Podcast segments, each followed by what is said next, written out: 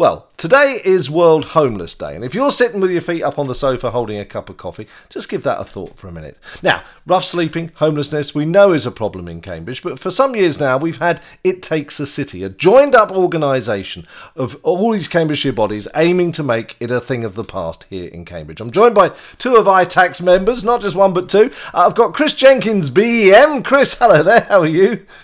Hi there, I'm good, Neil. How are you? Very good, thank you. And Matt Nelson from ITAC. Matt, how are you? Uh, morning, Chris. I'm doing great. It's Chris Neil. That's all right. Chris is here as well. You can say hello to him. Matt, let's let, let's start with you. I mean, this is the time of year. Here we are in October, gearing up, ready for for the winter onslaught. I mean, it's it's a 24 7 365 thing that you do. But where are we at at the moment? How how are plans going for this winter? Well, again, thanks, thanks Neil for inviting us on on World Homeless Day. I think it's about the tenth or eleventh year that this is a, a worldwide initiative. But here in Cambridge, um, listeners may have remembered last year that we opened Crossways, which is our winter emergency accommodation project. We're now into our third year, and what we do there is we provide 20 ensuite rooms for some of the most disadvantaged rough sleepers in the city, so people that otherwise would be still on the streets. Mm. Um, so, I say all hands on deck for that at the moment. And what we're actually looking for, if any of your listeners are out there and got a couple of hours to spare, either of, a, of an evening or of a weekend, we're looking for volunteers. We've got a number of roles.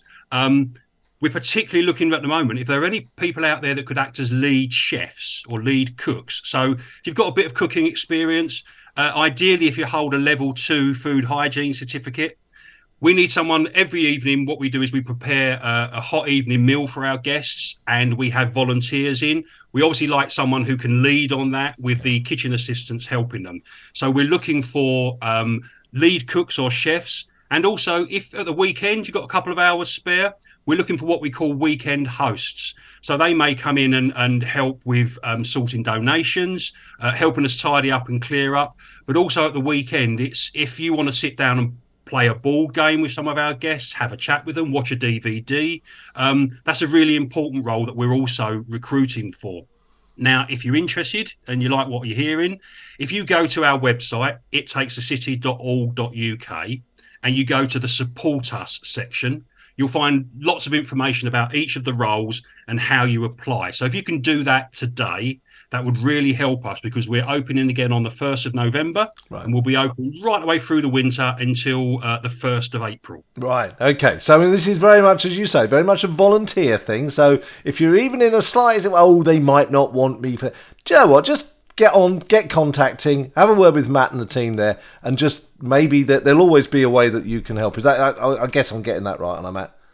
Well, last year, Neil, we had over a hundred people volunteer wow. to support us, which was amazing. Now they came from all different sorts of backgrounds. We had lots of students. We had with our, our partners at CCHP, the Cambridge Churches Homeless Project, they also help us to recruit and manage those volunteers. So, yeah, if you've got a few hours to spare and you think you've got a skill you can share with us, please do contact us. But also, um, if you can't volunteer, we're always looking for donations. And right now, we're looking for those kitchen cupboard items, you know, tin goods, mm-hmm. tea, coffee, sugar, biscuits. Um, but also, if you've got things like gloves, hats, warm jumpers, winter coats, we're looking for that as well because some of our guests they will come in not just for one or two nights. Some of them may be staying with us for months whilst we work with them to um, see if we can find them a better alternative to returning to the streets. That is what Crossways and our partnership is all about. Once you're with us and you're safe and you're off the streets, we don't want to see you return to that life again. So we work again with a whole a whole a massive partnership of organisations across the city to try and ensure that you don't return to the street. So if you can donate something to us, please consider that. That's amazing. And now on that subject, Chris, we've we've got the modular homes project underway, haven't we? And that's a great way of making sure people are off the streets and stay off the streets. What's the latest news on that? Well, um, these have been around for a while now yeah. in, in various projects. And what we've been trying to look at is can we develop a way of doing it that's sustainable and can be repeated time and time again, um, because the need is is vast. Um, these modular homes are uh, inexpensive. They're very easy to run for someone that's used to being living in a in a hostel, small hostel bedroom, or living on the street. It's a nicely contained, also self-contained space. Um, effectively, it's a detached home, something which otherwise someone moving through the homelessness system would never expect to uh, achieve to get their own brand new detached home. Um, so we think it's an exciting proposition. It enables us to use land that perhaps couldn't be used for traditional home building, or perhaps is not available for you know uh, uh, uh, on a permanent basis. So we can use what we call meanwhile land.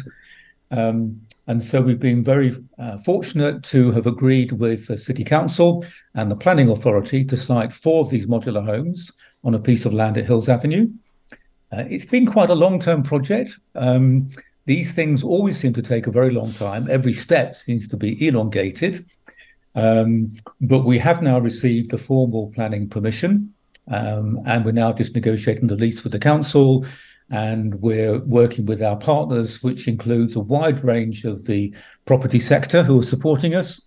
Um, I'd like to take hats off to Carter Jonas, who helped us with a planning application, um, to Stantec, who are doing all the water and sewage and all that design, etc., for us, and Munro's on the electricals. Um, and um, we've had Ligna, the consultancy, looking at the trees for us, which is a very important thing to get that right. Um, and we've had um, uh, CB3, a consultancy firm, doing all the cost analysis for us, and Brahini working up a contract. And so, and probably people I haven't thought, oh, and Archangel Architects have done all the design work for us. Um, much of this has been done pro bono as well which has been quite amazing. That's a, so quite a cloud of organisations supporting us. I think it's excitement about you know trying this one one more time, and then if we get this right, then the hope is will uh, there'll be more land, um, etc. And what we're hoping to do is have some kind of land summit next year, really about speeding these things up, getting hold of land more quickly, getting planning more quickly, getting finance more quickly, putting homes on more quickly, because the need is great and we can't do this not being a massive organization ourselves and pulling lots of levers. We need a way to move quickly. So uh, this will hopefully be a work example of example of that. But this is the thing, isn't it? When you first did those first ones, as you say, a few years ago now, it, it was a shot in the dark. It seemed like a great idea, but now you've yeah. got that track record, and we know that it works so well with the residents, and it works well yeah. with the local communities and everything. Everyone gets look. Actually, this is a thing that we can do. So hopefully, as you say, people now go right so we can just do that now if you go this is this this this tick yeah, and yeah. off we go that's the that's what we're looking for isn't it that, that's that's the plan. That's the plan, and uh, we're very appreciative of all the support, and also from the local authority, the city council, very supportive of what we're doing here, and we hope to again replicate this on other land, which the city council, of course, owns. Um, but of course, there are other major landowners, yeah. who I forbear to mention, uh, who we're also talking to about the potential for the future as well. Fantastic. All right, but the fact still remains, Matt, that when you walk the streets of Cambridge, there are still rough sleepers and homeless people there, and people want to help, but they don't know how to help. So, what's what's the best way? The simpler, most practical way, Neil, is for people to start using um, Street Support Cambridgeshire, which again I, have discussed this with you before. Yeah. It's uh, a mobile-friendly website where you can go there and you can find currently I think it's 380 plus offers of help to someone who's homeless or in need. So that could be food, health services, housing advice. Uh, and that's from 110 organisations across the county. So that's an incredible resource that somebody can have on their phone. It's always there. So if you're in the centre of the city or you see someone you're concerned about, you can at least have the information in your hand so you can find that support. And it's very simple. If you just go to streetsupport.net forward slash Cambridgeshire and then save that to your phone, that's the website. And it's very, very simple to use. There's a give help or a get help button and it does what it says on the tin basically and that's what i love about this is as you say you can literally engage with a with a homeless person and you know that it's right what you're doing because people people don't approach because they don't know they don't know what to do and and for the homeless people you know they you can be sitting there on the pavement right this minute cold and hungry and help could be a few yards away and that's the trouble isn't it? Absolutely and we always say the first thing you should do if you see somebody on the streets is engage them in conversation. Mm. Say hello, how are you doing this morning? And it can all start from there. They may say to you, Neil, I'm doing absolutely fine. Yeah. I'm, I'm fine. You have a good day. Or it could start that that relationship you have with that person where if you then don't see that person after a few weeks, you know, you may think, well, have they got help? Haven't they? But at least you can start that process by using street support. There we go. So, there so I hate the fact that we have to have World Homeless Day every year. I hate the fact that it's even a thing. Uh, but it's good to know that, as always, Cambridge is trying to sort of lead from the front and come up with a whole raft of solutions and ways to help across the whole thing, from the short-term homeless and rough sleepers to the long-term ones. Uh, all I can say, gentlemen, is keep up the good work, you and your hearty teams. Um, I hate the fact that I'm probably going to be speaking to you again next year, but hopefully we're going to be a, another few steps forward. And there's always the good people who Cambridge, and, and certainly as we've heard from you there, Chris, those organisations are stepping up to the mark. So that's that's amazing stuff. So try and mark it in whatever way you can. It's World Homeless Day today, uh, but for now, Chris Jenkin, Matt Nelson, thank you so much for joining me. Thank you, Neil. Thank you, Neil. Thank you.